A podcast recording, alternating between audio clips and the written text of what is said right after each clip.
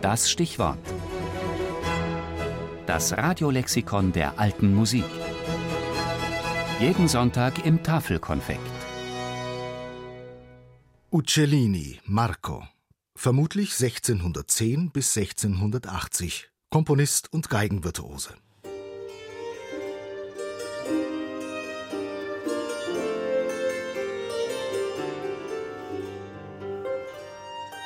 Als Marco Uccellini geboren wird, ist die Geige noch nicht allzu lange auf der Bildfläche erschienen.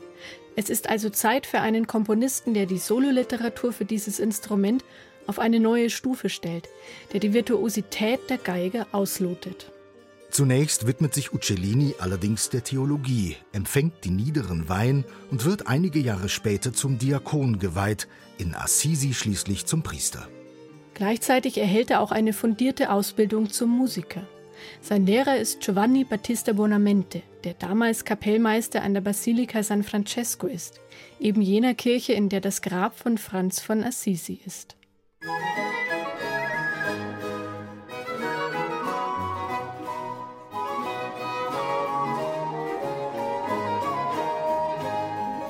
Er zeigt sowohl als Geiger als auch als Komponist großes Können, wechselt von Assisi nach Modena, wo er unter Herzog Francesco I. und später unter Alfonso der Vierte. d'Este als Musiker und auch als Kaplan tätig ist.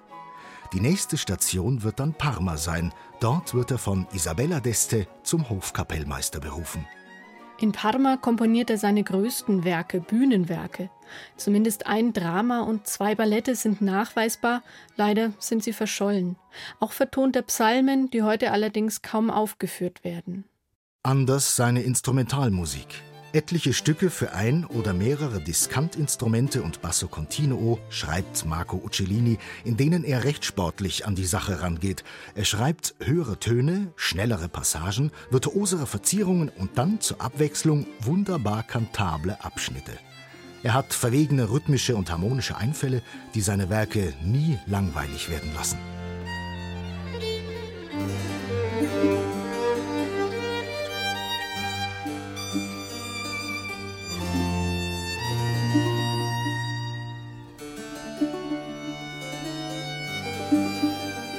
Im siebzehnten Jahrhundert legt ein Komponist nicht zwingend fest, für welches Instrument er schreibt. So können Stücke mit Blockflöte, mit Zink oder auch mit Geige ausgeführt werden. Uccellini aber veröffentlicht auch Sammlungen, die explizit für Geige und Basso Continuo komponiert sind.